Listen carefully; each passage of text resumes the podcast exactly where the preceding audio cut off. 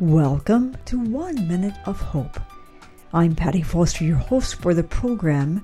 Dr. Adams has put together something about life throwing you a curve. Mm, so many stories we could tell about that. She talks about coping. She asks, When life throws you a curve, how do you cope? Do you fold and call it a day? Do you ask for help? Do you use the curveball to make you stronger, more resilient, more aware? Let me challenge you, she says.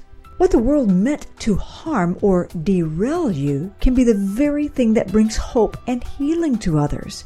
Accept the diversion as a means of making you stronger. Recognize this new course as a new path to assist others along their way. Your curve can create success and achievement in your life and in the life of others. One minute of hope. If you'd like to touch base with Dr. Adams, visit hopeafterbraininjury.org. I'm Patty Foster, looking forward to being with you again as we celebrate hope and give thanks